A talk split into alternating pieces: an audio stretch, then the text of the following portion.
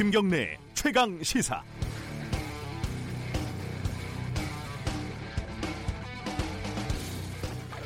조양호 한진그룹 회장이 어제 별세했습니다. 조 회장은 대한항공을 성장시킨 주역입니다. 하지만 탈세, 횡령, 배임 등에 대한 최근의 검찰 수사, 부인과 삼남매의 각종 갑질 행각, 최근의 이사 연임 실패를 떠올리지 않을 수 없어서 찹찹합니다. 언론들은 대한항공이 충격에 휩싸였다. 앞으로 지분 승계가 한진의 운명을 가른다는 등의 기사를 쏟아내고 있습니다. 하지만 잘 생각해 보시죠. 일단 주가에서 보듯이 시장의 충격은 크지 않습니다. 조양호 회장이 없어도 한진그룹에 큰 문제가 생긴다고 판단하지는 않는다는 말입니다. 지금 조 회장의 지분이 상속될 때 세금을 낼 수 있는지 여부가 문제가 되고 있는데 그것도 냉정하게 따져보면 조 회장 가족들의 문제지 기업의 문제는 아닙니다. 사실 한진그룹의 문제는 경영 능력을 검증받았다고 하기에는 부족한 조원태 대한항공 사장이 그룹 경영권을 인수했을 때 더 커진다고 볼 수도 있습니다. 기업은 왕이 대물림하는 봉건 왕조가 아니라 주주와 기업 직원들이 주인인 회사입니다. 경영권이 특정한 가문으로 승계가 안 된다고 기업이 망할 것처럼 떠드는 전 근대적인 호들갑을 이제는 버릴 때가 됐습니다. 4월 9일 월요 화요일입니다. 김경래 최강 시사 시작합니다.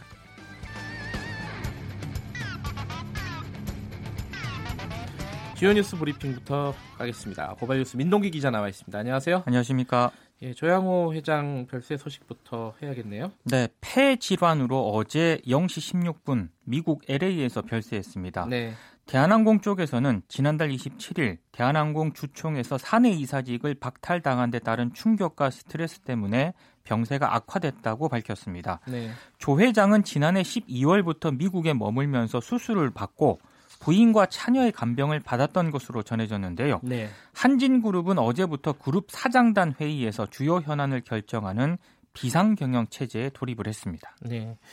이게 어제 어, 최강식사 끝나기 직전에 이게 속보로 떴어요. 그렇습니다. 저도 네. 깜짝 놀랐었는데 지금 이제 여러 가지 검찰 수사도 있고 재판도 진행이 되고 있잖아요. 네. 이거는 네. 상당한 좀 차질이 빚어질 것 같아요. 일단 조양호 회장을 피고인으로 한 형사 재판은 중단이 될 것으로 그렇겠죠. 보입니다. 예. 네. 조 회장이 생전 받았던 검찰 수사는 공소권 없음 그리고 재판 같은 경우에는 공소 기각으로 종결 처리가 될 것으로 보이고요. 네.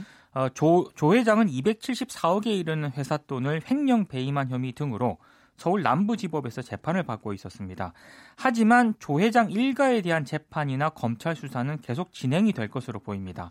다만 장례 일정 등을 이유로 부인 이명희 씨와 어, 조현아 전 대한항공 부사장 등의 재판은 연기가 될 것으로 보이는데요. 네. 원래는 오늘 그 서울중앙지법에서 외국인 가사 도우미를 불법 고용한 혐의와 관련해서 첫 재판이 예정이 돼 있었는데 음. 연기가 될 것 같습니다. 네. 조원태 대한항공 사장도요.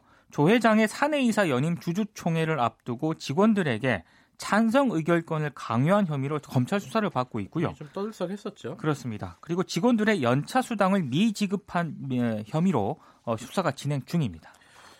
이제 어, 승계 문제가 지금 관심들이 많아요. 그렇습니다. 상속세가 천억 원에서 2천 원 사이, 2천억 원 네. 사이가 될 것 같다. 과연 낼 수 있느냐? 네. 뭐 여러 가지 얘기가 나오고 있습니다. 그 한진그룹 지배 구조가요. 지주 회사인 한진칼을 정점으로 뭐 대한항공, 손자회사 이렇게 이어지고 있거든요. 네. 그러니까 한진칼 지분 상속이 곧 한진그룹의 경영권을 승계받는 그런 구조입니다. 네. 현재 조양호 회장 일가가 보유한 한진칼 지분이 28.93%인데 네. 아, 조양호 회장이 17.84%고요. 뭐 조원태, 조현아, 조현민 씨가 각각 2%대를 보유를 하고 있습니다. 네. 조원태 사장의 승계 가능성이 가장 높을 것으로 전망이 되고 있지만 문제는 경영 성과가 뚜렷하지 않다는 겁니다. 네. 그래서 어, 그룹을 승계받기 전에 일시적으로 전문 경영인 체제로 운영이 되거나 아니면 아예 조현아, 조현민 씨가 경영에 복귀할 수도 있다. 이런 분석이 조금씩 나오고 있는데요. 네. 일각에서는 1,700억대 규모의 막대한 상속세가 오너 일가 중심의 지배 구조에 영향을 미칠 가능성도 제기가 되고 있습니다. 때문에 어떤 얘기까지 나오냐면요. 상속을 포기하고 주주들과의 빅딜을 통해 일가족은 임원 자리를 유지를 하고 회사를 전문 경영인에게 넘겨줄 수도 있다라는 전망도 나오고 있습니다. 아니면 상속세 자금 마련을 위한 한진 칼과 한진의 배당 증액 가능성도 제기가 되고 있는데요. 승계 과정에서 경영권 분쟁이 불거질 가능성도 있다. 이런 전망도 있습니다. 그러니까 이게 승계 구도를 완전히 만들지 못하고 지금 그 그렇죠. 한 거잖아요. 그렇습니다. 이게 삼성그룹하고 좀 비슷한 상황이에요. 그렇습니다. 예, 이건희 회장이 지금 와병 중이긴 한데 그 네. 그 전에 승계 과정을 마무리 못 졌거든요. 그렇습니다. 지금 계속 지지부진한 상태인데 자, 강원도 산불 관련해 가지고요. 소방관을 국가직으로 바꿔달라 이런 청원이 20만을 돌파했다고요? 어제 그 청원 시작 4일 만에 청와대 답변 기준인 20만 명을 훌쩍 네. 넘어섰습니다. 청와대가 이제 공식 답변을 내놓아야 하는데 사실 이건 국회가 답변을 내놓아야 한다 이런 지적도 있습니다. 네. 국회 행안위 법안심사소위에 관련 법안들이 계류가 되어 있지만 여야 간 논의가 지지부진한 상태이기 때문인데요. 원래 그 지난해 8월과 11월 두 차례 논의를 하긴 했습니다. 특히 지난해 11월 28일 열린 법안 소위에서는 관련 개정안들이 통과가 될 수도 있었거든요. 하지만 의결 정족수 부족 때문에 문턱을 넘지를 못했습니다. 당시 김성태 원내대표가 이끌던 자유한국당 원내 지도부가 법안 소위 통과를 반대했기 때문인 것으로 분석이 되고 있는데요. 네. 지난 3월 임시국회에서도 해당 법안들을 이 행안위 법안 소위에서 다루기로 했지만 논의가 4월 임시국회로 미뤄진 그런 상태인데 네. 문제는 4월 국회에서도 법안 소위 일정이 아직 정해지지 않았다는 겁니다. 4월 국회는 법안 소위 말고도 아무것도 정해지지 않았죠. 그렇습니다. 네. 윤지호 씨, 그러니까 장, 고 장재한 씨 사건 관련된 증언자죠. 윤지호 씨가 국회에 나왔네요. 네. 어제 배우 윤지호 씨를 지원하기 위해 국회의원 10명이 모임을 결성을 했습니다. 안민석 민주당 의원, 김수민 바른미래당 의원, 추혜선 정의당 의원 초청으로 국회 간담회에 어제 참석을 했는데요. 여러 가지 불안감을 토로를 했습니다. 네. 간담회는 윤 씨와 여야 의원들의 짧은 인사말을 공개하고 이후는 비공개로 진행이 됐는데 이 비공개 간담회에서 네. 대검찰청 과거사 진상조사단의 조사 방식에 좀 불만을 털어놓았다고 합니다. 아, 간담회에 참석한 한 의원은 윤 씨가 조사단이 과거에 물었던 것 이상으로 묻지를 않고 기존에 조사한 부분만 다시 물었다면서 음. 불만을 말했다고 전했는데요. 특히 어제 간담회에서 윤지오 씨가 뉴시스가 작성한 기자 수첩의 정정 보도를 공개적으로 요구를 했습니다. 예. 뉴시스가 어제 윤지오 씨가 자신의 성공을 위해서 고 장자연 씨를 이용하고 있을 수 있다 이런 기자 수첩을 게재해서 논란을 빚었는데요. 윤 씨가 정정 보도를 하지 않을 시 법적 대응하겠다고 방침을 밝혔는데 네. 어제 뉴시스가 아무런 입장을 밝히지 않은 채 기사를 조용히 삭제를 했습니다. 지금 내부적으로 논의 중이라고 하는데 그건 입장을 뭐 내놓든가 정정 보도를 하든가 분명히 좀 해야 될 것 같습니다. 이 정정 보도를 하기도 뭐한 게 이 기자 수첩 저도 이렇게 보니까 네. 추측이 많더라고요. 추론으로 썼던 네. 쓰는 것 같습니다. 근데 또 아무 말도 없이 삭제했다는 건 또 부적절해 보이네요. 그렇습니다. 자, 군 인사가 있었죠? 예, 육군 참모총장의 서욱 합동 참모본부 작전 본부장이 그리고 공군 참모총장인 원인철 합동 참모본부 차장이 내정이 됐습니다. 오늘 국무회의 의결을 거쳐서 문재인 대통령이 임명을 할 예정인데요. 비육사 출신 육참 총장이 탄생하는 것 아니냐라는 전망도 있었는데 예, 성사가 되지는 않았습니다. 네. 이게 이제 문재인 정부 들어가지고요. 국방장관, 합참의장을 계속 비육사 출신으로 임명을 했거든요.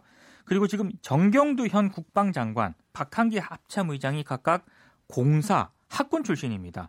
여기 여기에 육군 총장까지 비육사 출신으로 임명하는 게 좀 부담스러웠을 것이다라는 추측이 나오고 있습니다. 네. 아, 변화보다 안정을 추구했다는 평가가 많은데요. 이번에 합참 근무 경력이 있는 작전 분야 인사 위주로 발탁을 했기 때문에 9.19 군사 합의와 향후 전시작전 통제권 전환에 속도를 낼 것이다라는 분석도 나오고 있습니다. 전두환 씨의 어록이 하나가 더 추가가 됐네요.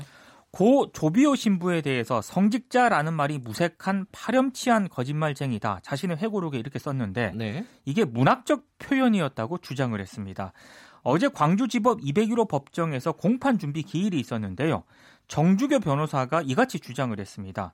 아, 때문에 고인에 대한 구체적인 사실 적시가 아닌 만큼 명예훼손의 고의성이 없고 처벌할 수도 없다고 주장을 했는데 검찰 쪽에서는 회고록에서 5.18 당시 헬기 사격이 없었다고 사실을 부인한 뒤에 단정적이고 원색적으로 거짓말쟁이라고 한 것은 명예훼손에 해당한다고 반박을 했습니다. 문학적 표현이라는 게 무슨 뜻인지는 알겠어요. 그러니까 이게 뭐 사실을 적시한 게 아니라 해석이다 네. 이런 뜻인 것 같은데 네. 표현이 또 문학적 표현이라 그러니까 조금 뭐랄까 희화화되는 것 같아요. 아 조금 좀 어이없는 거죠, 사실 지금 상황에서. 지난번 재판에서 졸았잖아요, 전, 네. 전주환 씨가요. 거기에 대해서도 한마디 했네요. 그 꾸벅꾸벅 졸았었는데요. 네. 어, 긴장해서 졸았다, 큰 결례를 범했다. 어제 변호사를 통해서 사과를 하기도 했습니다. 재판부가 다음 달 13일 오후에 5.18 당시 헬기 사격 목격자 5명에 대한 증인 신문을 진행할 예정입니다. 긴장해서 졸았다는 건 또 처음 듣는 얘기예요. 구차한 변명인 것 같습니다. 네. 아, 어제 이, 이, 소식 듣고 많이 놀랐어요. 그 로버트 할리 씨 있잖아요. 그 네. 방송인으로 유명한 그분이 마약 혐의로 체포가 됐다고요? 그러니까 온라인으로 필로폰을 사들여서 투약한 혐의로 어제 경찰에 체포가 됐는데요. 경찰 조사에서 할리 씨가 필로폰을 구매해서 서울 시내 자택에서 일부 투약한 혐의를 인정을 했습니다. 하지만 네. 함께 투약한 공범은 없다 이렇게 주장을 하고 있습니다. 이게 인터넷으로 필로폰을 살 수 있대. 이게 가장 놀라운 점이에요. 저도 그 부분은 정말 깜짝 놀랐습니다. 우리나라가 이게 마약 청정 지역이 아닌 것 같아요. 아닌 것 같습니다. 예. 네. 오늘 소식 잘 들었습니다. 고맙습니다. 고맙습니다. 고발뉴스 민동기 기자였고요. KBS 일라디오 김경래 최강 시사 듣고 계신 지금 시각은 7시 36분입니다.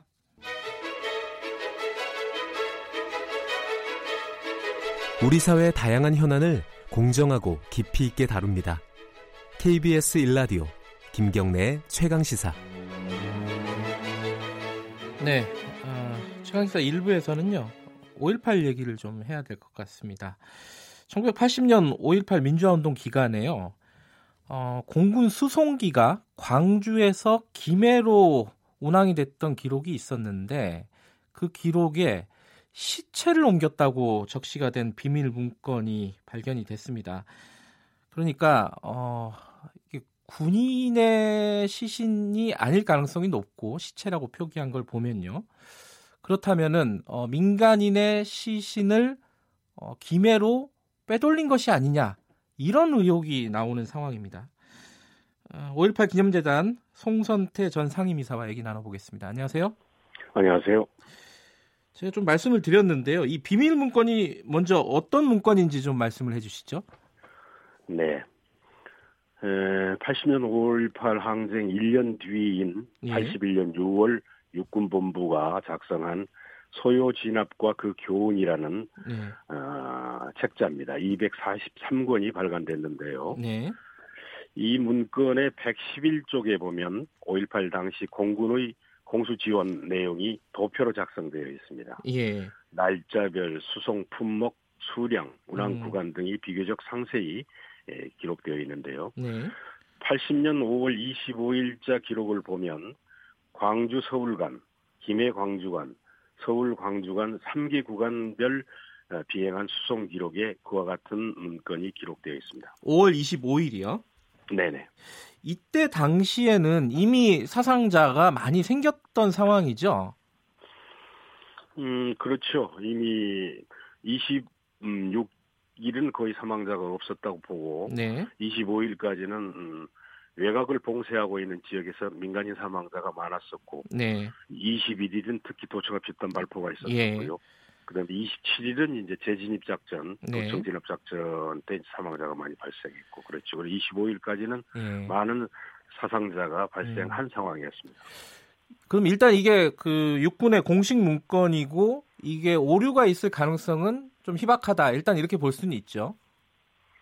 음, 저는 그 오류라기보다는 네. 음, 정밀 조사가 좀 필요하다 이런 의견을 개인적으로 어떤 갖고 있습니다. 조사가 필요하다는 말씀이시죠?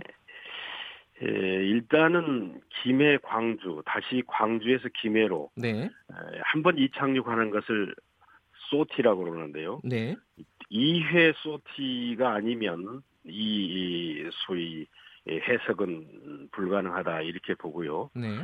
이제 김해 즉 부산에 있는 군수지원사령부의 지원 물품을 싣고 광주로 와서 예. 광주에서 다시 김해로 가, 갔다라고 예. 하는 비행 기록이 확인이 돼야 됩니다. 음. 에, 예, 그렇게 돼야 되는 거고요. 그, 그렇게 또, 돼야 되는데 지금은 어떻게 돼 있다는 말씀이신 거죠? 에, 예, 지금은 이게 예, 김해에서 광주로 가서 광주에서 다시 김해로 간 부분에 대한 상황이 예. 예, 정확하게 표시 표기가 된 것은 아니다 이런 말씀을 드리고 싶고요. 음, 네. 예, 그리고 어, 광주 그 소요 사태 상황 전파 자료 이건 공군이 작성한 자료하고는 예. 비슷합니다. 예. 그런데 82년에 간행된 계엄사라는 기록에는 이 부분이 누락되어 있고요. 네. 계엄사에서 작성한 즉 육군본부에서 작성한 계엄 상황 보고 그다음에 작전 조치 사항에는 사체 운구 11구, 영현 11구 등의 표현이 나옵니다. 네. 그래서 이제 이 부분에 대해서는 보다 더 정밀한 즉 광주에서 김해로 시신이 갔는지 부분에 대해서는 보다 네. 정밀 조사가 필요하다. 뭐 이렇게 말씀드릴 수 있습니다. 조금 그 문건 내용이 복잡한 내용이라서 하나하나 좀 여쭤볼게요. 네네. 광주에서 김해로 넘어가는 비행기에 일단 비고란에 시체라는 네. 단어가 적혀 있다는 말이잖아요. 그렇죠. 예. 근데 거기에 몇 구는 안 적혀 있었습니까? 시체라고 한자로만 표기되어 있지 음. 시신 어, 숫자는 어, 기록되어 있지 않습니다. 그 시체라고 기록된 것이 민간인 희생자일 가능성이 높다고 보는 것은 이유가 뭐죠?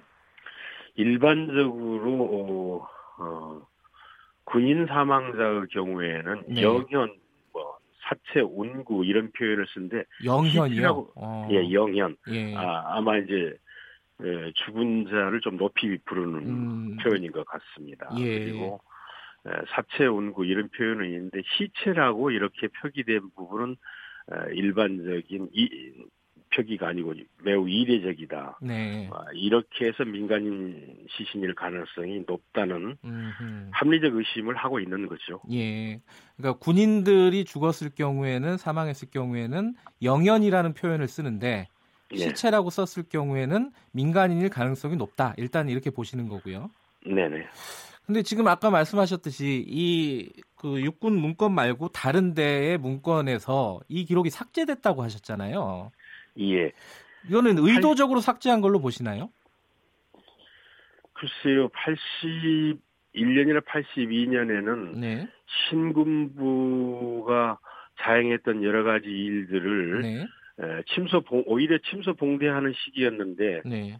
이 부분이 왜 삭제되었는가 하는 부분도 음. 매우 의혹을 갖게 하는 부분이다 이렇게 생각이 됩니다. 제가 그 신문에 이 보도된 걸 경향신문 어제자 보도를 보니까요. 네. 사진에 다른 문건에 이 관련된 내용이 이게 화이트 같은 걸로 좀 지워져 있는 느낌의 사진을 봤어요.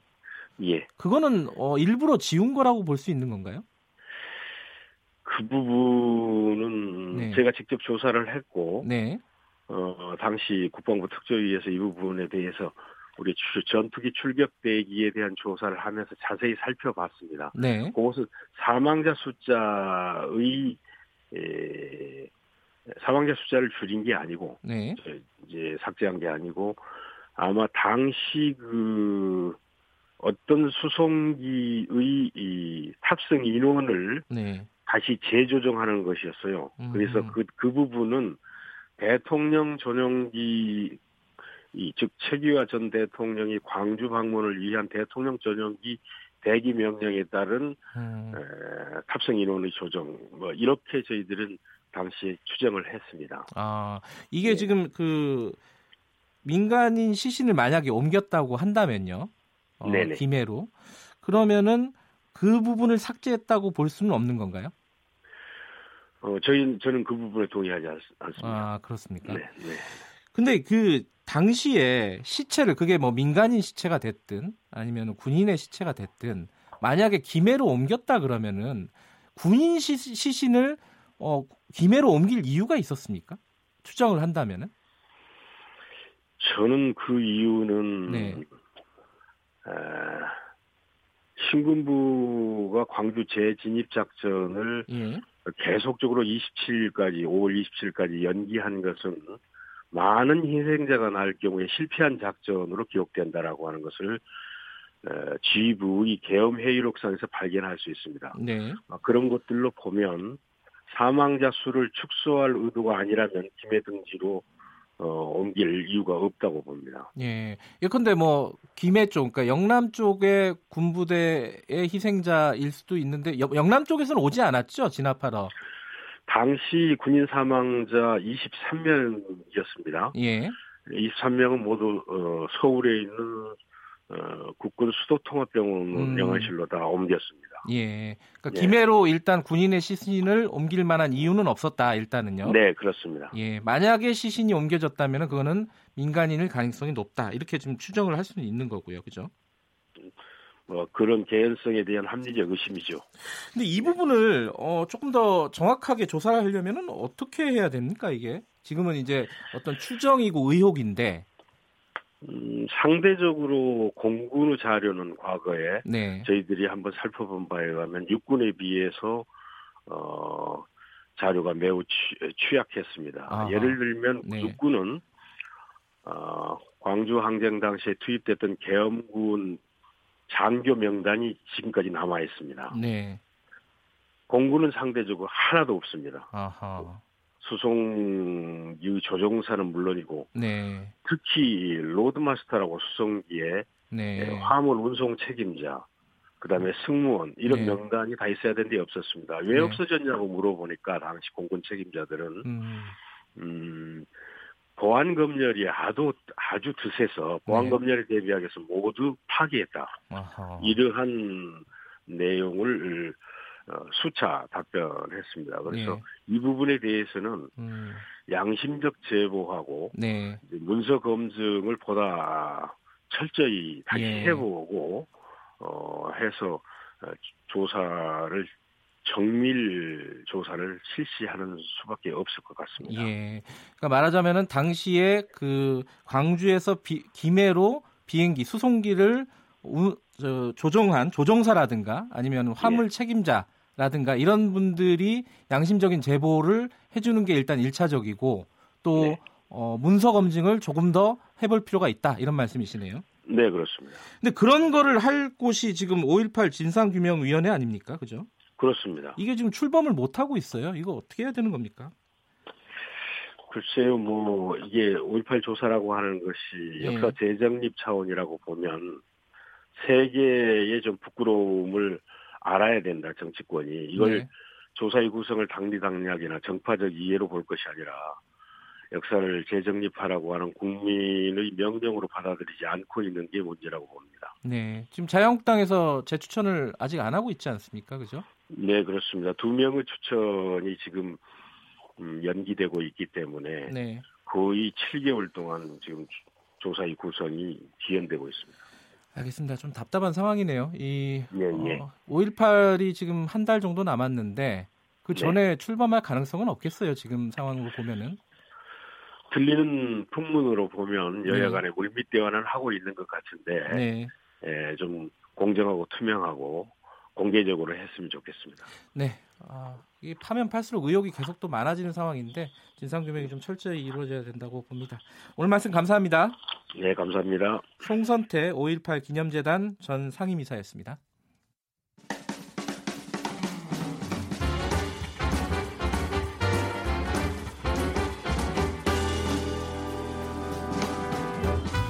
여러분의 아침을 책임집니다. 김경래의 최강 시사. 가장 핫한 스포츠 소식을 가장 빠르게 전달해 드리는 최강 스포츠 KBS 스포츠 취재부 김기범 기자 나와 있습니다. 안녕하세요. 안녕하세요. 류현진 선수가 네. 오늘 출격을 한다고요? 약 1시간 뒤 8시 45분에 아, 우리 시간으로 오전이군요. 네. 네. 세인트루이스전에 선발 출전하는데요. 네. 자, 이번 경기 류현진에게 아주 역사적인 등판이 될 것으로 보입니다. 지금까지 2연승 했죠? 네. 네. 메이저리그 개막 3연승을 노리는데요. 개막 3연승. 뭐 한국인 예. 투수로는 개막 3연승 한 적이 없어요, 아직. 네. 그러니까 류현진 선수가 최초로 도전하는 것이고 그리고 숫자가 또 하나 의미 있는 것이 메이저리그 진출 통산 100번째 등판입니다. 아, 그래요? 네. 음. 류현진 선수 등번호가 99번이잖아요. 그렇군요. 따져보니까는 그 100번째 등판이 되는 거고 선발로는 99번째 등판입니다. 아 그래요? 여러 가지 의미가 뭔가 상서로운 기운이 좀 불고 있는 세인트루이스전인데 예. 자, 상대가 또 세인트루이스가 명문 팀이에요. 내셔널리그 최고 명문. 뭐 어. 월드 시리즈도 11번이나 우승한 네. 강팀입니다. 그, 그 선발 투수가 저 마일스 마이콜라스라는 선수인데요. 예. 지난해 성적 보면은 그 세인트루이스 18승 4패 아하. 평균 자책점 2.83으로 굉장히 잘 던진 투수인데요. 올 네. 시즌에 약간 좀 시작은 좋지 않습니다. 두 경기를 보니까 그 5이닝 5실점 그리고 또 한 경기는 5이닝 3실점이니까요. 그렇게 좋은 스타트는 아니거든요. 그러니까 이 마이콜라스와의 이 선발 투수 맞대결도 음. 한번 기대해 볼 만하고요. 세인트루이스 타격은 어떻습니까? 자, 타자 이 선수 하나는 기억해 두시고 오늘 경기를 보신다면 네. 폴 골드슈미트라고 예. 이 굉장히 거포가 있는데 류현진 선수의 천적으로 불리는 아, 타자 중에 한 명이에요. 음. 류현진 선수와의 통산 맞대결 타율이 4할이 넘고요. 아이고. 그 중에서 홈런도 3개를 기록하는 등 네. 유난히 장타를 많이 허용했던 류현진 선수가 요 골드슈미트 선수인데 이 선수를 경계해야 되고 오늘 선발 라인업 발표가 됐는데 2번 타자더라고요. 그러니까 음. 1회부터 상대를 하게 되는 예. 겁니다. 그래서 압박을 많이 받을 수가 있는데 류현진 선수의 제구력을 저는 믿습니다. 류현진 음. 선수가 지난 두 경기에서 2승 거뒀는데 단 한 번도 볼넷이 없었어요. 아, 그렇군요. 그래서 이게 제구력이 잘 좋다라는 그런 뜻이거든요. 그래서 굉장히 호투가 예상이 되고 기대가 되고 있는 그런 예. 경기인데 오늘 3연승을 만약에 거둔다면 뭐 좀 너무 앞서가는 건지도 모르겠지만 시즌 목표가 지난 겨울에 20승이라고 밝혔잖아요. 음. 정말 20승도 하는 거 아닌가? 3연승 하면 그런 그 작은 기대감도 갖게 되는 그런 박, 대목인데 오늘 경기 지켜봐야겠어요. 박찬호 선수가 15승까지 했나요? 18승 18승까지 했나요? 예. 아, 20승이면 정말 대단한 거군요. 네. 오늘 아침에 회사에서 이거 보려고 근질근질하신 분들 많겠네요. 조금 있으면 합니다. 예. 자, LPGA 첫 메이저 대회에서 어, 우리 한국 선수가 우승을 했다고요? 네, 그 ANA Inspiration인데 이 대회가 이제 우승자가 연못에 빠지는 캐디와 함께 그런 네, 전통으로 유명한 대회잖아요. 네. 메이저 대회 첫 대회고 자 고진영 선수가 우리나라 선수로는 역대 다섯 번째로 호수의 여왕에 등극을 했고요. 어제 많이 보셨겠지만 그 올 시즌에 여섯 개 대회에 고진영 선수가 출전을 했는데 우승 두 번, 준우승 두 번입니다. 거의 음. 모든 대회에서 지금 그 좋은 성적을 거두고 있는 그런 상승세를 타고 있고요. 당연히 우승 두 번, 준우승 두 번 했기 때문에 올해의 선수 포인트 이런 게 있습니다. 그렇죠. 계속 랭킹 포인트를 쌓아가는 거 그리고 상금 부문에서 단독 선두를 지금 고진영 선수가 달리고 있습니다. 올해 우리나라 여자 골프의 대세는 일단 고진영 선수라고 봐도 음. 무방하겠고요. 그 고진영 선수를 포함해서 우리나라가 LPGA 투어 8개 대회에서 5번 우승했습니다. 역시 세계 최강 여자 골프답습니다. 이게 무슨 양궁같이 네. 잘하는군요. 네. 그것도 프로 개인 스포츠에서 이렇게 우리네가 휩쓰는 거는 뭐 네. 전례가 없는 일이죠. 조양호 회장이 어제 별세를 했는데 이게 체육계에도 영향이 네. 많다고요? 조양호 회장이 탁구협 회장, 대한탁구협회 회장이거든요. 아 그래요? 네, 그래서 음. 2012년 런던 올림픽 그리고 2016년 리우 올림픽을 다 이제 치렀고 대한탁구협 네. 회장으로 무엇보다 가장 체육계에 큰 공헌을 했던 것은 평창 동계올림픽 유치와 이 유치 준, 개막 준비였습니다. 그 공동 유치 위원장을 지냈었고요. 네. 조직위원장도 지내다가 요 박근혜 정권 때 약간 정권과의 불협화음으로 인해서 중간에 조직위원장에서 물러난 일이 있습니다. 음흠. 이 과정에서 또 익숙한 이름이죠. 최순실 씨가 나왔는데요. 최순실 씨의 청탁을 조영호 회장이 거부했다. 이렇게 되면서 이제 정권에 눈밖에 나서 조직위원장을 중간에 맡다가 박탈당하는 일이 있었다고 지금 알려져 있습니다. 예, 이런 해석들이 많죠, 사실. 네. 자, 그리고 또 배구단도 대한항공이 운영하잖아요. 네. 정규리그 우승팀이고 챔피언 결정전에서 준우승했던 대한항공. 네. 이 총수가 갑작스럽게 이제 세상을 떠나면서 충격이 적지 않은데요. 일단 당장 대한탁구협회장 자리를 누가 맡아야 되느냐. 예. 이 탁구협회장이 규정을 살펴보면은 자녀 임기가 1년 이상인 회장의 권위 시 해당 협회는 60일 이내에 새 회장을 선출해야 됩니다. 그게 탁구협회에 지금 적용되는 것이고요. 예. 조 회장 임기가 2020년 12월까지였으니까 당장 대한탁구협회장을 새로 뽑아야 되는 그런 상황이 되겠네요. 대한항공이 체육계에 기여한 바가 많이 있군요. 네, 빙상단도 음. 참단해가지고 올림픽을 네. 맞아가지고 그래서 많이 이제 스포츠단을 운영하고 네. 조양호 회장이 실제로 좀 금전적인 도움을 많이 스포츠계에 음. 줬던 것으로 좀 체육인들은 기억하고 있습니다. 네. 자, 오늘 소식 여기까지 듣겠습니다. 고맙습니다. 고맙습니다. KBS 스포츠 취재부 김기범 기자였고요. 어, 문자 와신 상담님이 어, 그 말씀을 해주셨어요. 그 한진칼 어제 주가가 한 20% 올랐잖아요. 이게 이런 해석이 많죠. 어, 투자자들이 지분 싸움을 예상하기 때문이다. 주가가 오른 게 이런 말씀 보내주셨고 김현숙님은 전 근대적인 국가에서 벗어나야지 이 나라가 산다 이런 스, 그 재벌들의 승계 문제에 대해서 꼬집어 주셨네요. 김경래 최강 시사 1부는 여기까지 하겠습니다. 잠시 후 2부에서는요 어, 더불어민주당 강훈식 전략기획위원장 만나봅니다. 지금 어제 청와대에서 장관 임명 강행을 했죠. 4월 임시국회가 어떻게 풀릴지 지금 난감한 상황입니다. 자유한국당에서 결사 저항을 하겠다 이렇게 밝히고 있고요. 어, 3부에서는요. 어, 어, 경제직설 마련돼 있고요. 그리고 이번 고성 산불의 숨은 영웅이라고 불리는 특수진화대 대원도 인터뷰 준비되어 있습니다. 김경래 최강 시사 뉴스 잠깐 듣고 다시 돌아오겠습니다.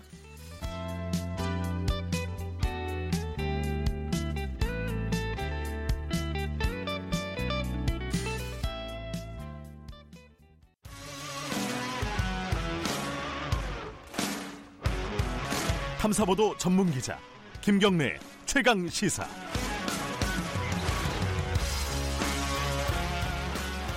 김경래 최강 시사 2부 시작하겠습니다.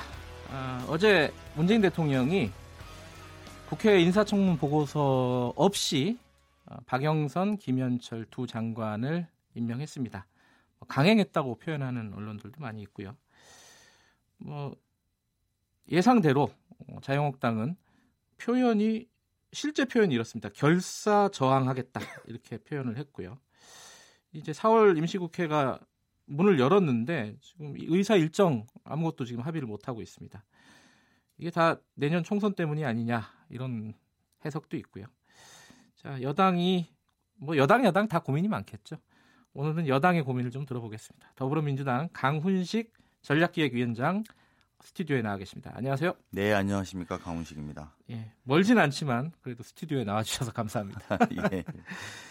일단 어제 제가 앞에서 말씀드렸듯이 자유한국당이 이 박영선, 김현철 두 장관 임명에 대해서 결사 저항하겠다. 뭐 독재, 독선, 뭐 일방 통행, 뭐 여러 가지 굉장히 뭐 격하다고 할까요? 이런 표현들을 다 썼습니다.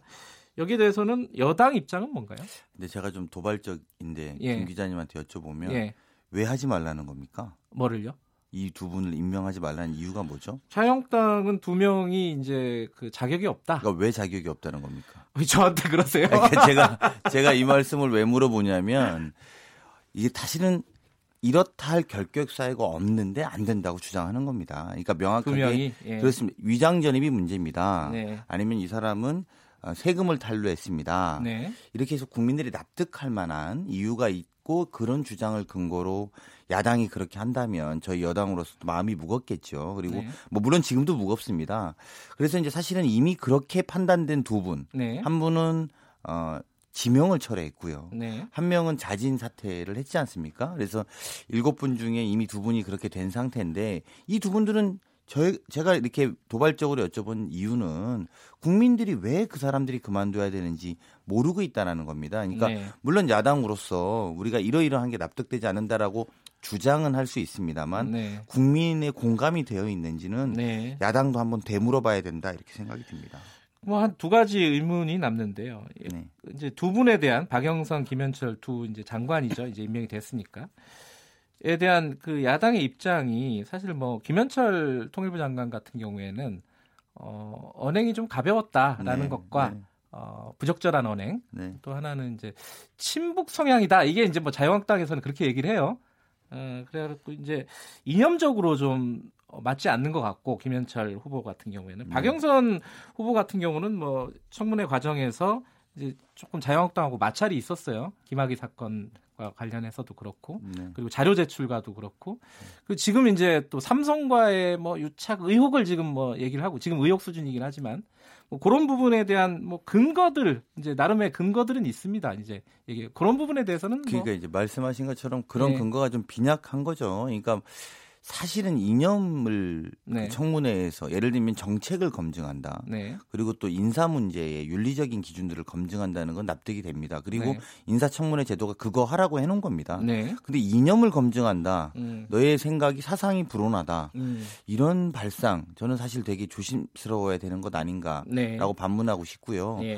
예. 의혹 제기가 아니라 실체로 드러난 게 박영선 어, 후보 그러니까 이제 장관이 됐죠. 네. 장관의 경우에 이런 의혹이 있다라는 네. 게 아니라 실체가 이런 것이 드러나서 우리가 네. 문제 삼는 거다라고 하면 보다 더 이해가 될 텐데 단순히 야당이 제, 제 제기하는 의혹만으로 네. 임명을 멈추는 것이 또 옳은지 네. 저도 뭐 그런 부분에 생각이 듭니다. 그 아까 제가 두 가지라 그랬는데 한 가지 남은 의문은 네. 의문이라고 하긴 뭐하고 그 바른미래당도 반대를 했어요. 네. 어, 뭐이 부분은 어떻게 생각하십니까? 뭐 비슷하시기 하시긴 해요. 그 네.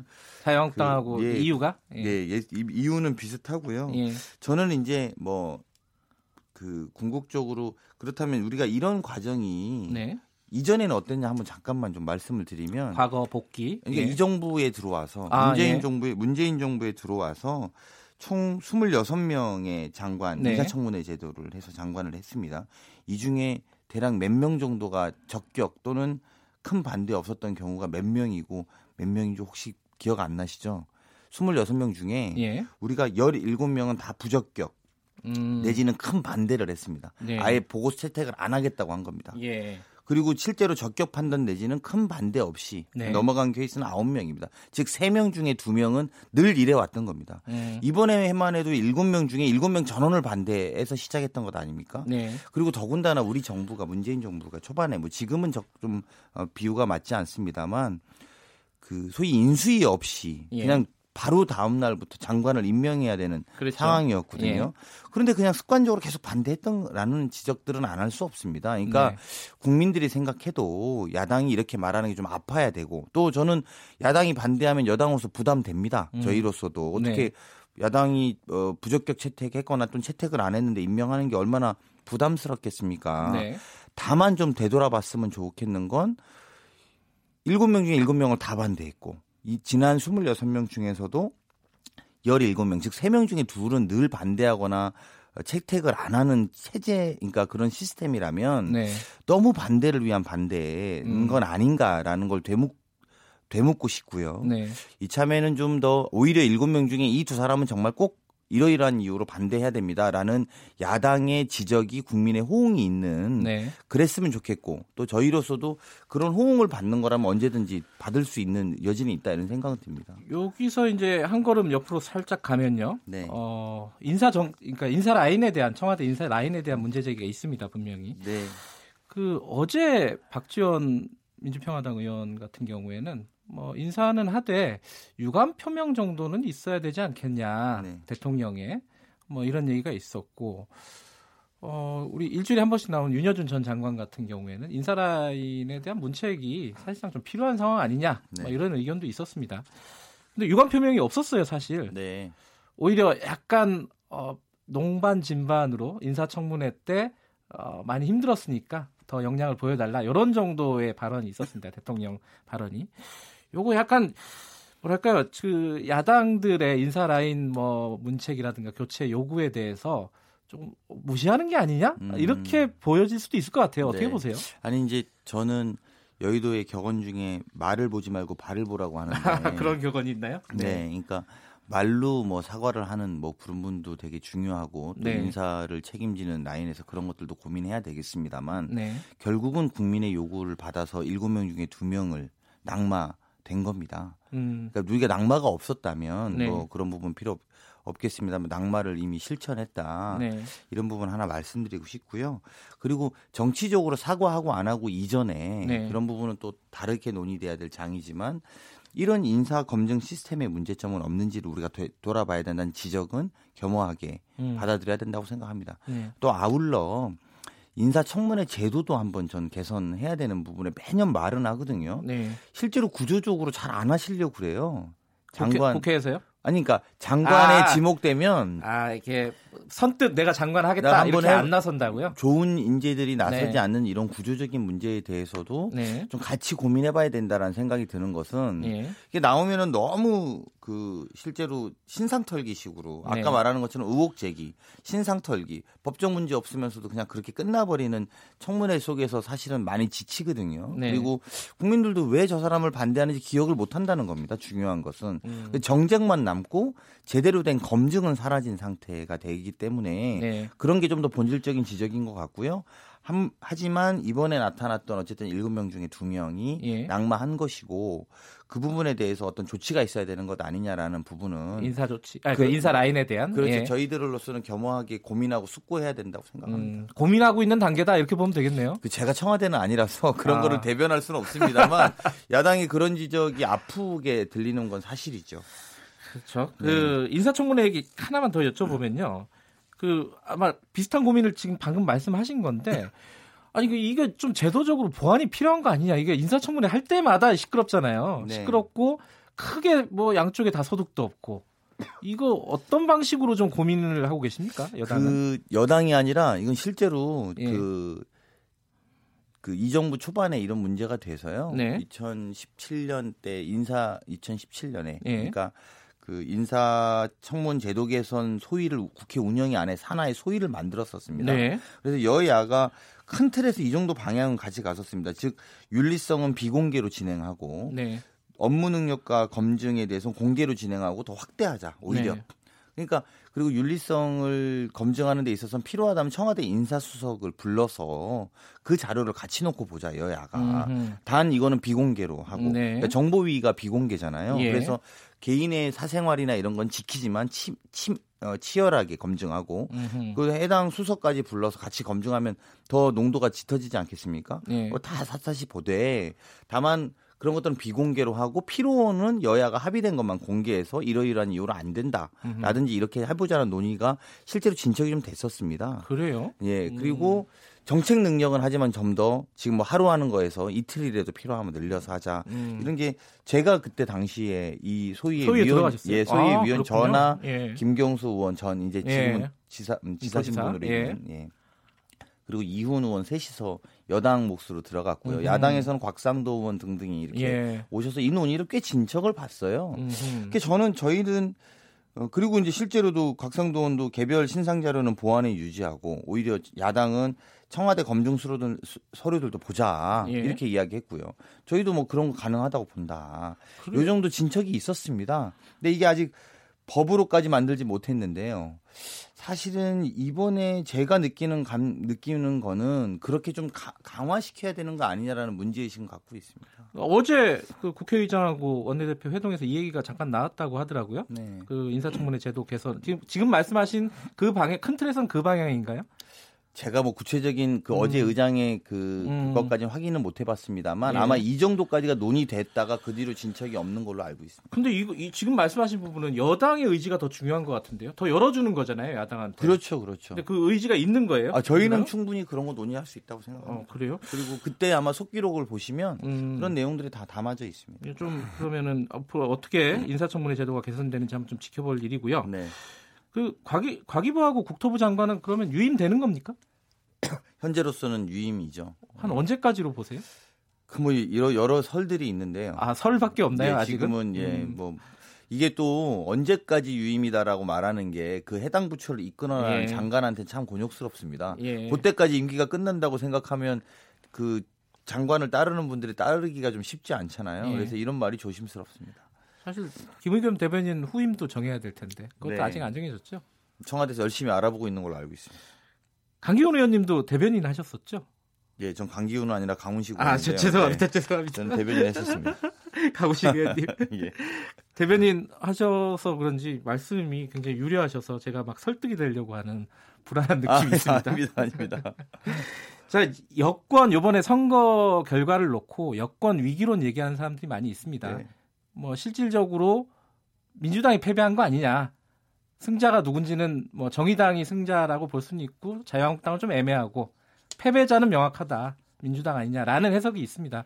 당내에서는 어떻게 받아들이고 계세요? 예, 저희도 뭐 엄중한 경고 그리고 지금 어, 경고등이 울렸다고 생각하고요. 사실상 패배한 선거에 준하는 음. 그런 마음 자세로 받아들이고 있고요. 예? 그렇지만 국민은 아직 기회를 없애지 않으신 것 같다.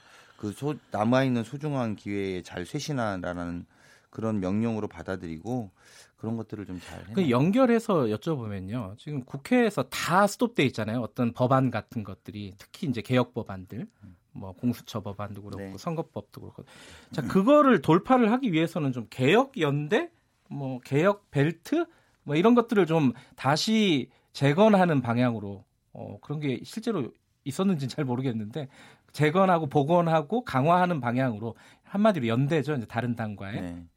그런 것들이 필요하지 않느냐 이게 이제 어제 박지원 의원의 인터뷰였어요. 네.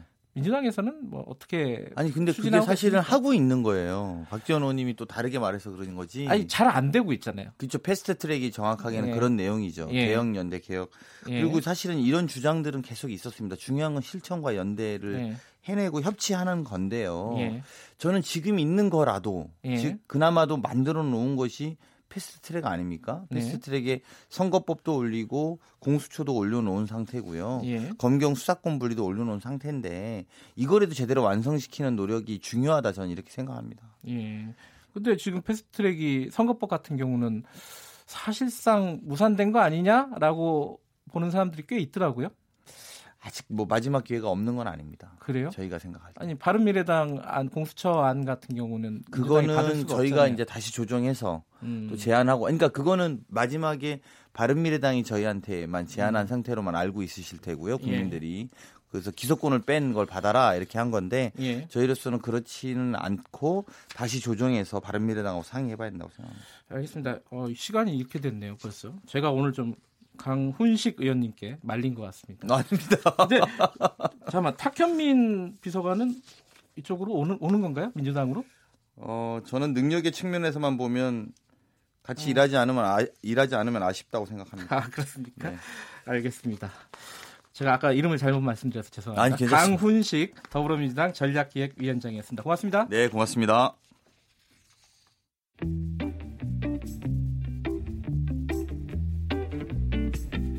여러분께서는 지금 뉴스타파 김경래 기자가 진행하는 KBS 일라디오 김경래의 최강 시사를 듣고 계십니다.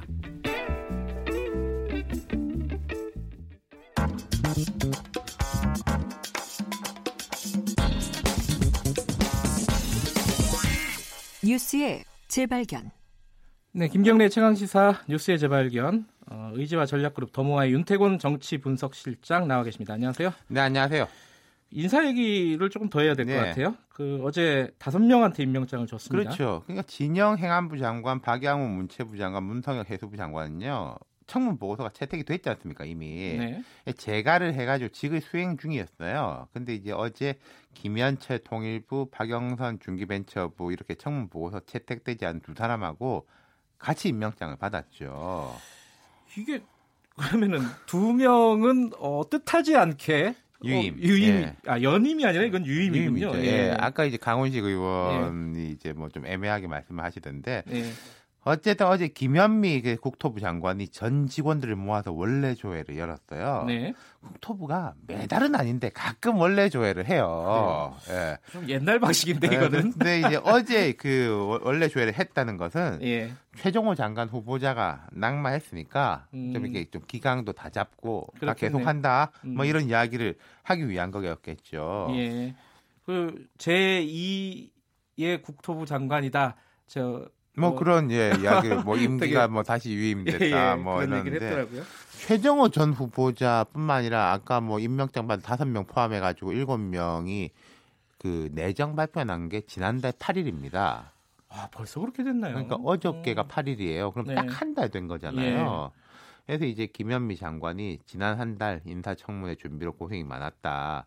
예기치 못한 결과로 저를 비롯해 직원 모두 마음이 매우 무거울 것으로 안다. 음. 이러면서 이제 아까 말씀하신 대로 저는 임기가 조금 연장된 장관이 아니라 네. 문재인 정부의 두 번째 국토부 장관이란 각오로 이 자리에 섰다. 음. 그러니까 나 내일 모레 나갈 사람 아니다. 그러니까 음. 이제 긴장 풀지 마라. 뭐 이런 이야기죠. 그러면서 어, 예. 예. 저는 전임 김현미 장관이 추진했던 사업 중 좋은 정책은 예. 일관되고 올곧되게 표현이고 예, 네. 미진했거나 진척이 없는 사업들은 더욱 속도를 내고 새로운 과제를 발굴해 추진 할 계획이다 이렇게 말을 했답니다. 언제까지 갈지 아까 또 애매하게 말씀하시는데 네. 어떻게 보십니까? 낙마 사태 이후에 여러 인사에 대한 하마평이 좀 나오긴 나는데요. 네. 좀 오래 할 것 같아요.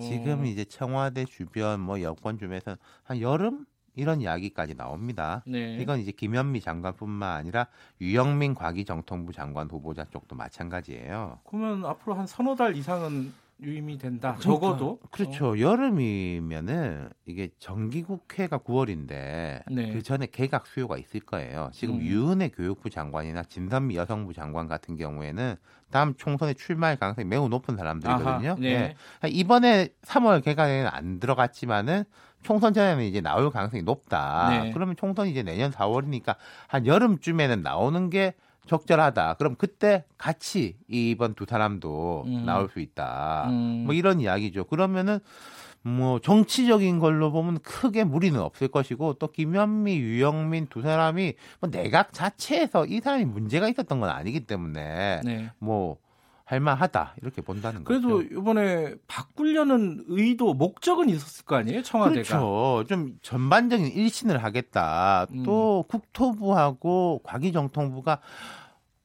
문재인 정부 중반에 좀 상징적인 부처거든요. 음. 과기정통부 같은 경우에는 뭐 4차 산업혁명이니 예. 뭐 5G니 5G. 뭐 이런 거니 예. 해가지고 좀 또 이제 국토부도 말하자면은 김현미 장관이 부동산 문제는 조금 잡았다라고 음. 하면 교통 쪽으로 보려고 했어요. 사실은 그러니까 아. 최정호 장관 후보자가 원래 교통 전문가인데 예, 예. 그렇게 된 건데 이 컨셉이 어그러지는 게 있는데 여름까지 예. 미룬다는 거는 적임자를 찾기 어려운 문제가 제일 클 겁니다. 그러니까 음. 최정호, 조동호 이 두 사람들이 논란이 됐는데 아니 청와대 이야기가 이거지 않습니까? 여러 사람 중에 이 사람들이 제일 나았다. 네. 그럼 그 여러 사람들 중에서는 더 못한 사람들이라는 뜻이잖아요. 근데 거기서 다시 그럼 새 컨셉으로 찾으려면 이제 시간이 걸리고. 예. 예.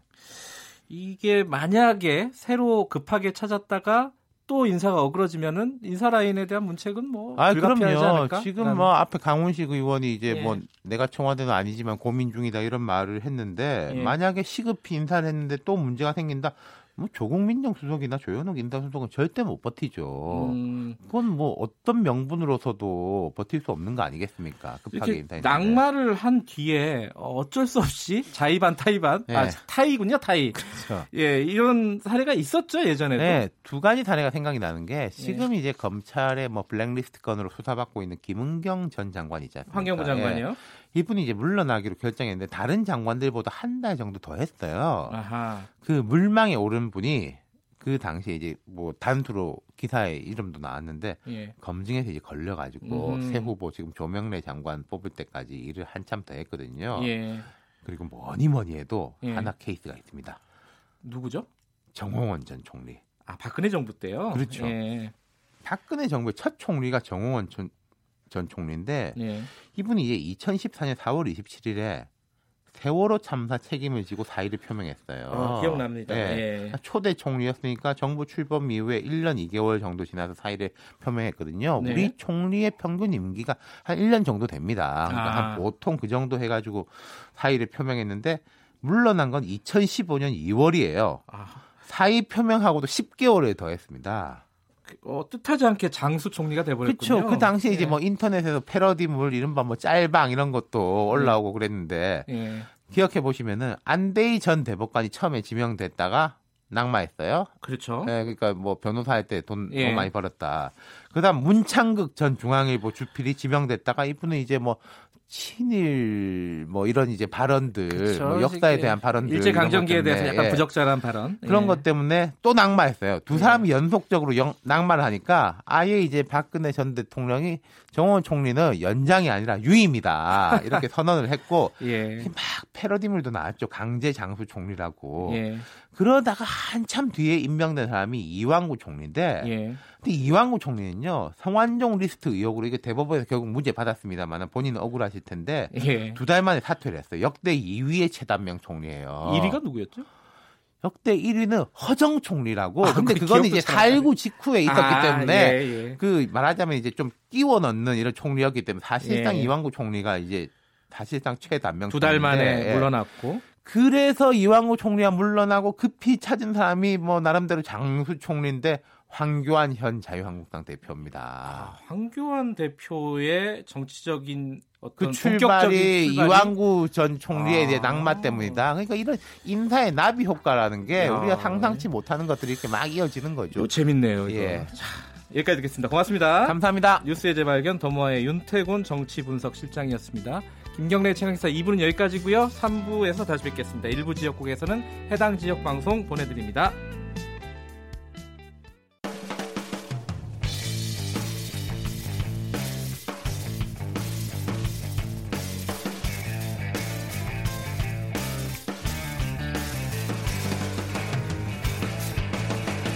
김경래의 최강 시사.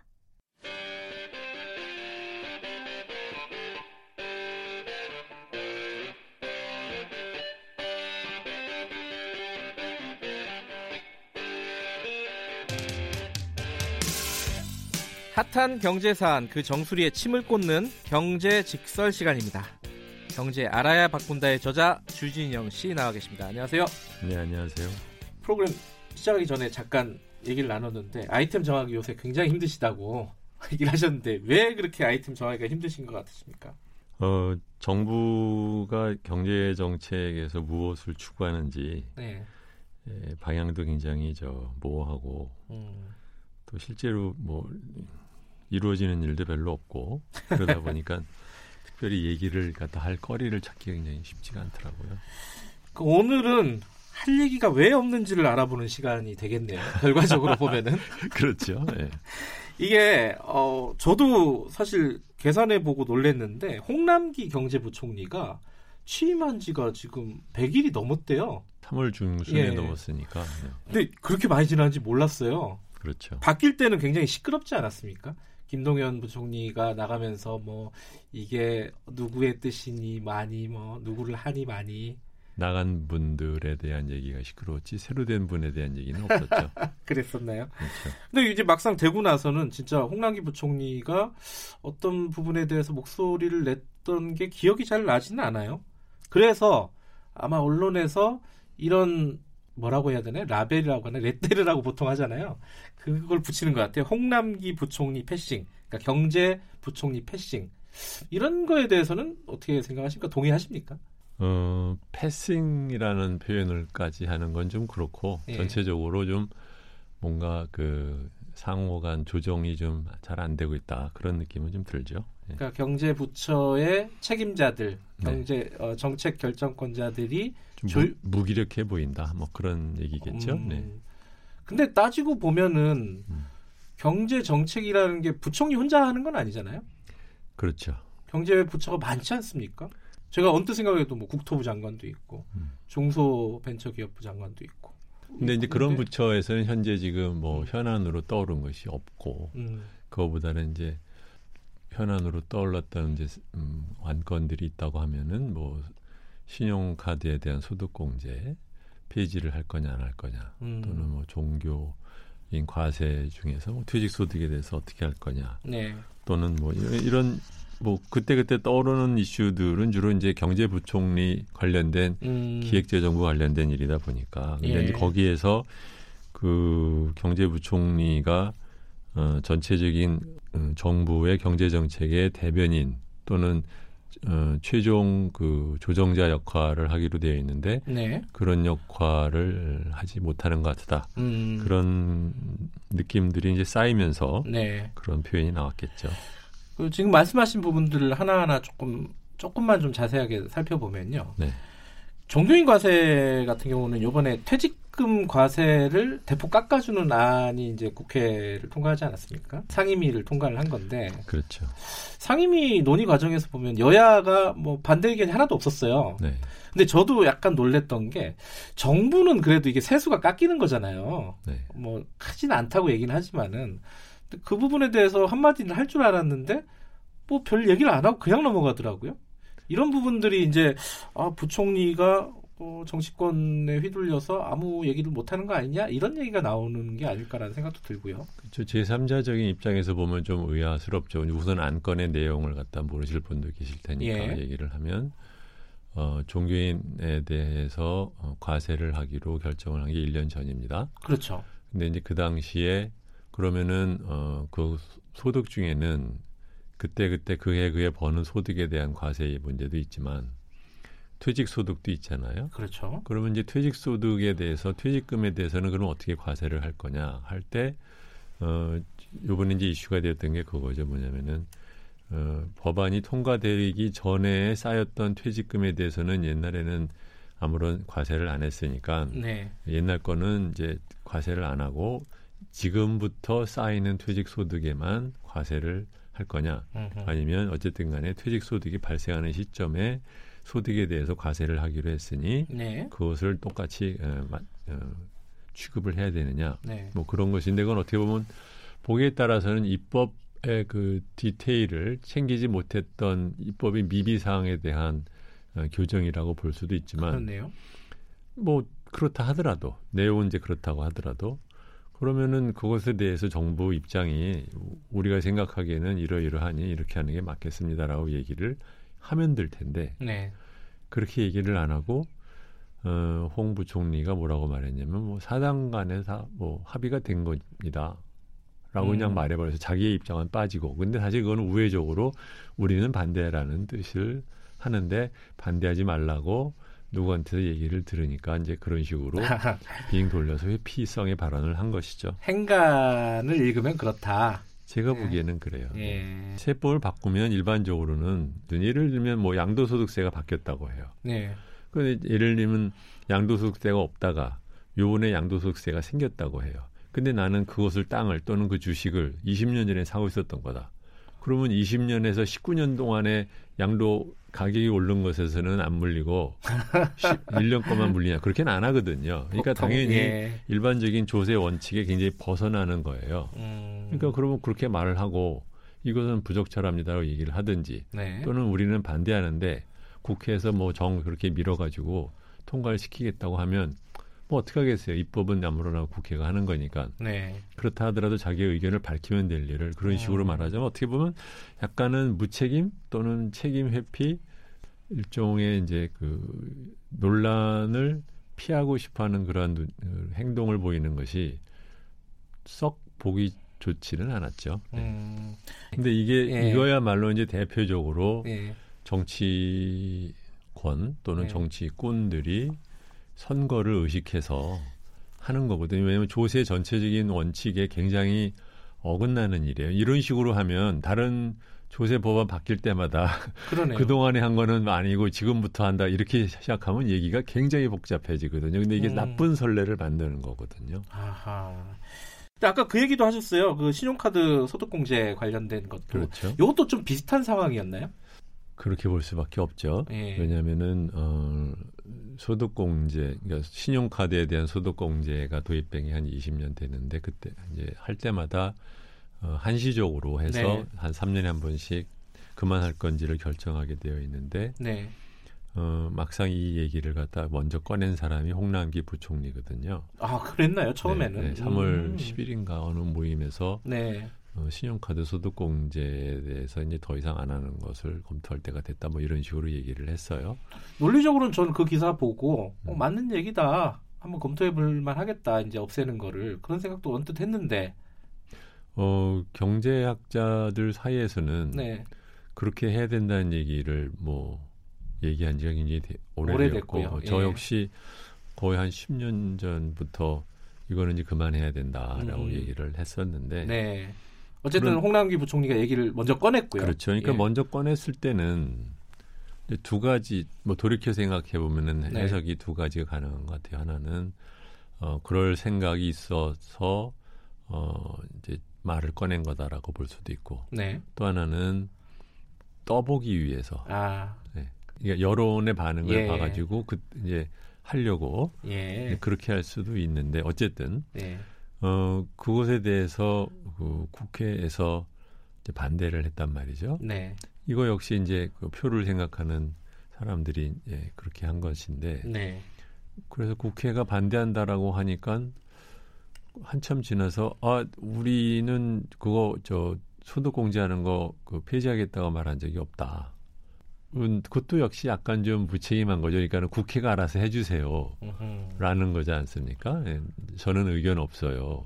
이렇게 말하는 거고. 예. 그것도 사실은 꼭 잘한 건 아니죠.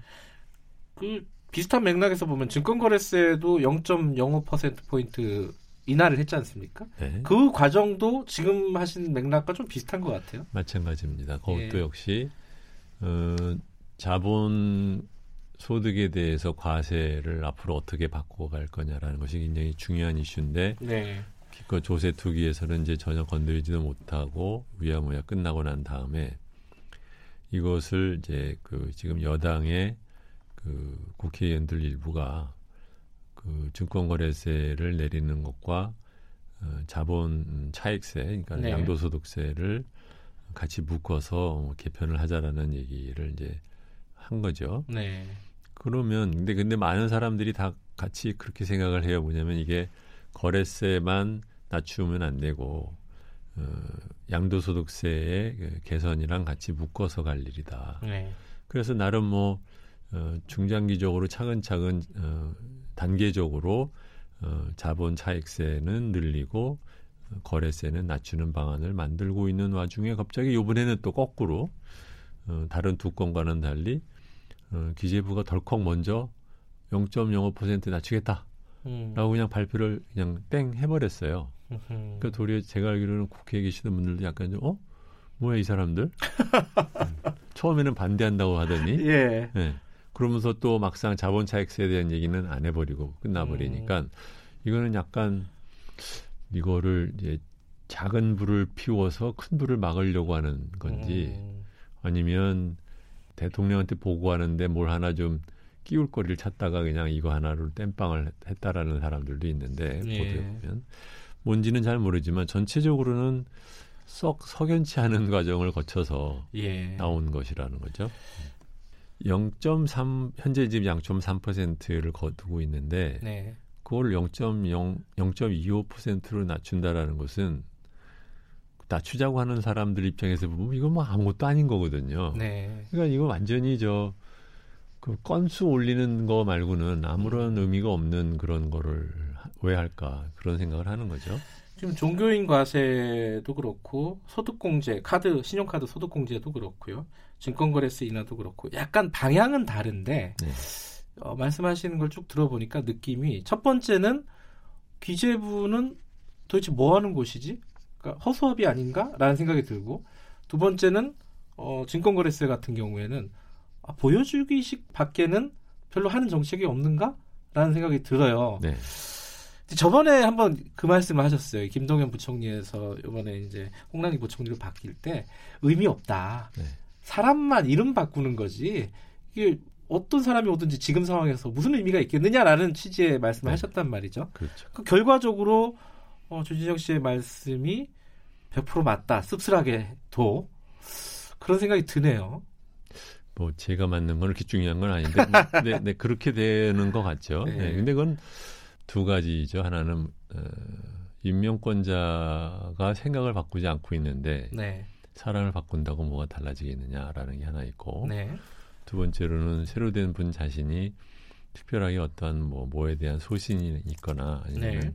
이를 적 극적으로 뭘 갖다 어, 하겠다라는 어, 포부를 밝힌 적이 한 번도 없는 분이기 때문에 네. 그래서 아마 아 이것은 결국은 음, 내년 총선 때까지 그냥 소위 말하면 어, 현장 관리 또는 음. 현상 유지를 위한 어, 인사다. 이제 그렇게 생각을 했죠. 근데 그것이 점점 제가 보기에는 사실로 더 드러나는 것 같습니다. 그러니까 청와대나 집권 여당의 경제 정책이 그럼 뭐냐라고 물어봤을 때 그게 존재하지 않는다라고 보시는 건가요?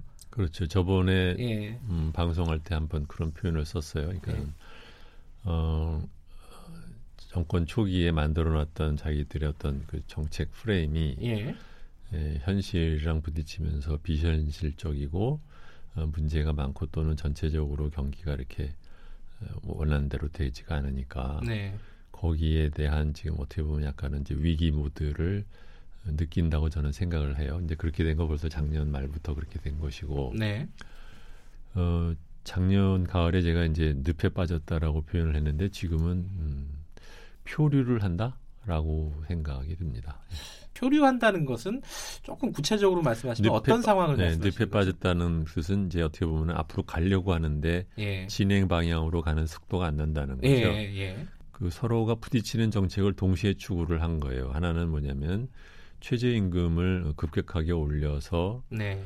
그거에 따른 그 영향이 얼마나 되는지는 아직 그 누구도 정확하게 말할 수는 없다고 하지만 고용에 네. 분명히 에, 나쁜 영향을 어느 정도는 줄 수밖에 없다는 걸 이제 감수해야 되는데 네. 그거와 동시에 또 한편으로는 자기네들이 먼저 일자리 정부라고 말을 하면서 일자리를 숫자를 내놓으면서 우리가 이만큼 올, 늘리겠다라고 말을 해버린 거죠. 네. 이 두 가지가 사실은 지금 서로 아구가 그러니까 거꾸로 가는 겁니다. 그걸 동시에 지금 추진한 거잖아요. 네. 그러는 와중에 한편으로는 제일 중요한 가계부채라든가 부동산 문제는 현상 유지 정책으로 덮고 가려고 했는데 그것이 잘 안 돼서 작년 하반기에 부동산 가격이 급격하게 오르면서 많은 사람들이 정부에 대해 비판적으로 돌아섰잖아요. 네.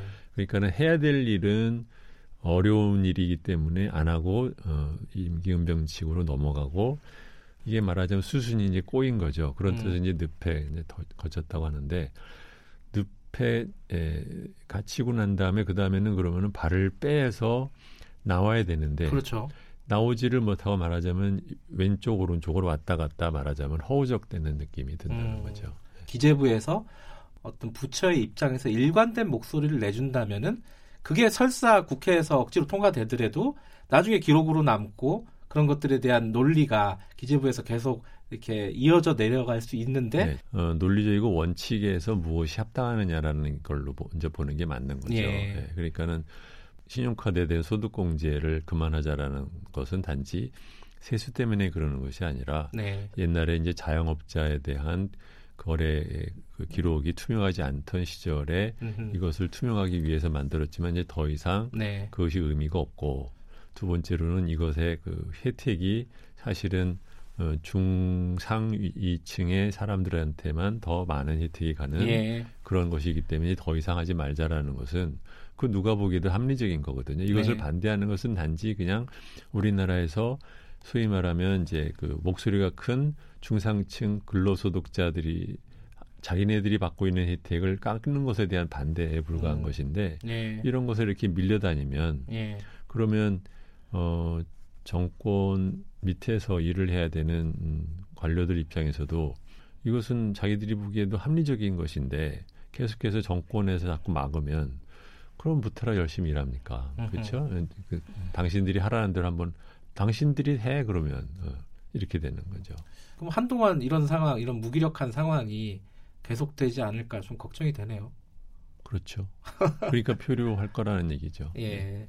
근데 좀 우울하네요. 예, 할 얘기를 많이 만들어줬으면 좋겠습니다. 지금 경제정책 담당자들이 우리가 조금 더 깊이 있게 나눌 수 있는. 이거는 경제정책 담당자의 문제가 아니고 네. 네. 정권과 정치권의 문제죠. 네, 정치권을 포함해서요. 네. 네. 오늘 말씀 여기까지 듣겠습니다. 고맙습니다. 네, 안녕히 계세요. 경제 알아야 바꾼다의 저자 주진영 씨였고요. 어, 다음 주 화요일 날 다시 뵙겠습니다. 어, 보다 풍부한 내용은 팟캐스트를 통해서 무편집본 어, 원본으로 다시 들으실 수 있습니다.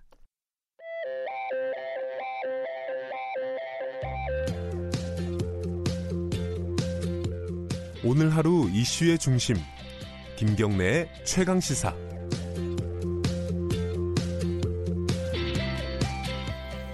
네, 강원도 산불이 완전히 진화가 됐다고 하죠. 뉴스에서 보셨겠지만은 이 산불 진화에 가장 최전선에 계신 분들 있지 않습니까? 그분들이 맨몸으로 불을 끄는 모습 많이 보셨을 것 같습니다. 이분들이 산림청 소속의 산불 재난 특수 진화대 대원들인데요. 아, 목숨 걸고 진화에 앞장서시는 분들인데 사실 어, 10개월짜리 기간제 근로자이고 일당 10만 원이라고 합니다. 아, 여기에 대한 사람 어, 관심들이 굉장히 많습니다. 이게 정규직으로 전환해야 되는 거 아니냐 이런 목소리도 좀 있고요. 특수 진화대원 분 한 분 연결해 보겠습니다. 안녕하세요. 네, 안녕하세요. 예, 자기 소개 잠깐만 부탁드릴까요? 네, 저는 동부중앙산림청 강릉 국일인관리소 근무하고 있는 임병천입니다. 아, 그 특수진화대원이시고 임병천 네. 선생이며. 예. 요번에 그 어디로 출동을 하셨습니까? 고성으로 가셨습니까? 네, 처음에는 고성으로 갔다가 네. 다시 이제 옥계 쪽에 아. 영산풀에 갔다고 해서 예. 우리 관할 지역인 옥계 강릉으로 다시 이제 출동을 하게 됐습니다. 그쪽으로 가시면서요. 어, 네. 딱 도착했을 때 이게 불이 활활 타고 있지 않았겠습니까? 그죠? 예, 그렇죠. 무섭지 않으셨어요? 와. 거기 들어가는 게? 어, 겁났죠. 처음 이렇게 큰 불을 본 거는 무섭게 타고 본 거는 처음이었고요. 예. 처음 봤을 때는 야, 바람이 얼마나 센지 예. 시내 전체를 둘러싸고 이제 무서운 기세로 시뻘게 타고 있었어요. 예. 와 순간 와 큰일이다 하고 이제 이불을 어떻게 닦거나. 어떻게 다시 안 나오고 탄식도 나왔고요. 아 근데 저는 그 뭐랄까 잘 상상이 되지 않는 게 그 불 속에 맨몸으로 들어가야 되는 겁니까? 이 특수 진화대원들은? 그 우리 일이 뭐 산불 진화하는 일이고 또 위험 지역에 이제 우선 투입되는 그런 임무다 보니까 예. 음, 뭐 다른 사람이 들어갈 수 있는 상황은 아니고 우리가 제일 최전선에서 투입되고 있는 상황이죠. 아니 근데 이게 소방관들은요. 네. 장비들이 굉장히 뭐랄까요? 뭐 상대적으로 소방관들도 처, 처우가 열악하다고 얘기하지만 상대적으로 진화 대원들보다 나아요. 근데 진화 대원들은 유니폼 하나 입고 마스크 하나 쓰고 들어가는 거 아니에요? 네, 맞습니다. 이게 뭐 무슨 뭐 산소 기본 장비라고 예. 네. 기본 장비라고 해봐야 마스크에다가 이제 안전모 예. 뭐 안전화 이 정도 하고 다니고 착용하고 다니죠. 아니 다치시는 분들도 많을 것 같아요. 산불 지나다가. 네, 작년 삼척 산불 같은 경우는 이제 경사면이 심하다 보니까 예. 이게 불나면 집안 약해서 이제 고정됐던 뭐큰 돌멩이 이것들이 막 많이 내려오거든요. 예. 그럼 이제 밑에서 이제 실제로 다쳐서 병원에 치료하는 사람도 몇 명 있었고요. 아이고. 근데 이제 기사를 보니까요. 밥도 제대로 안 나온다면서요? 어, 이제 현실적으로 보고 파는 좀 어려움이 좀 있겠지만은 예. 주로 이제 먹는 게 이제 김밥인데 예. 우리 바라면 뭐 계속해서 김밥 먹으면 지겹기도 하니까 예. 뭐 어쨌든 따뜻한 도시락 아하. 충분하게 좀 먹었으면 좋겠다 고 생각을 하고 있어요. 아니 그 산림청에서 그 도시락 따뜻하게 그런 것도 공급을 안 해주나요? 뭐 준비하는 좀 시간도 있고 뭐 어려움이 좀 있지 않을까요? 아, 참. 컵라면 드시고 이런다는 기사도 봤어요? 예, 그는 뭐 출출할 때 좀. 예. 근데 지금 이게 제가 고기를 앞에서, 때우기 위해서 먹을 수도 있는 거고요. 예, 앞에서 말씀드렸는데 10개월짜리 기간제 근로자라고 했는데 이게 1년 2개월은 왜 빠지는 겁니까? 어, 1년 12개월 하면 이제 무기직으로 전환을 해야 되는데 아하. 그 기간을 다 안 채우고 10개월만 계약을 해서 이제 근무를 하는 형태죠. 10개월 그 하고 알고, 예. 예. 지금까지 다 잘못 알고 있는데 이제 우리가 비정규직은 그래도 상시적으로 고용되지 않습니까? 예, 예, 예. 우리 이제 우리 이제 비정규직 이런 차원, 정규직 비정규직 차원이 아니고 예. 이제 고용이 항상 불안전해요, 우리는. 음. 중간에 뭐 다치거나 뭐 무슨 일이 있으면 뭐그 그 상태에서 그냥 근무 예, 끝나는 거고. 예. 그러니까 이 2개월 빠지는 게 보통 그 비 많이 오고 이런 장마철 때 보통 빠지겠네요, 그죠? 아니요. 그렇지는 않고요. 전체 예, 전체 기간 중에서. 아, 아. 근데 12개월 하는 게 아니고 10개월 내에서 근무를 하는 형태죠. 그럼 10개월 하고 나서 2개월 후에 다시 시험 쳐서 다시 들어가야 되는 겁니까? 네, 그런 형태죠. 아니 시험도 굉장히 까다롭더라고요. 예, 매년 어, 체력적으로도 준비를 항상 해야 되는 상태고요. 몸을 예. 계속 만들어 놔야지 내년에 또 어, 그나마 기약을 할 수 있는 그런 체제로 지금 되고 있어요. 제가 그 이런 말씀을 여쭤보면은 어, 어떻게 말씀을 하실지 잘 모르겠는데 제가 그냥 뉴스에서 보기에는요. 산림청 직원들도 많잖아요. 네. 뭐 우리나라의 산림청 직원이 한 1000명에서 2000명 사이쯤 된다고 하는데 그, 그 많은 산림청 직원들 중에 화재 일선에 가는 사람들은 없지 않습니까? 그 담당 공무원들은 같이 우리와 같이 활동을 하고 있습니다. 산에 들어가는 사람이요? 예, 예, 같이요. 같이 들어가요? 같이, 예. 그럼 예, 조장 같이. 같은 형태인가요? 아니 저는 이제 특수대 특수진화대 조장이고 예. 직원들이 예. 현장에서 예. 같이 이제 전체적으로 이제 상황 판단도 해주고 예. 같이 어, 방향도 잡아주고 아 그러면은 해서 공무원 한 명당 그 대원들이 한 몇 분 정도 되십니까? 뭐 그런 개념이 아니고 이제 예. 같이 예. 활동을 하면서 진화 작업을 많이 도와주고 있죠. 아 그래요? 예. 근데 가장 위험한 곳에 이 기간제 근로자를 보내는 게 이게 말이 되는가라는 생각이 언뜻 들었어요. 제 생각에는. 네. 그걸 어떻게 생각하십니까? 현장에 계신 분 입장에서는? 이런 일을 하려고 우리가 네. 또 선발됐고 네. 뭐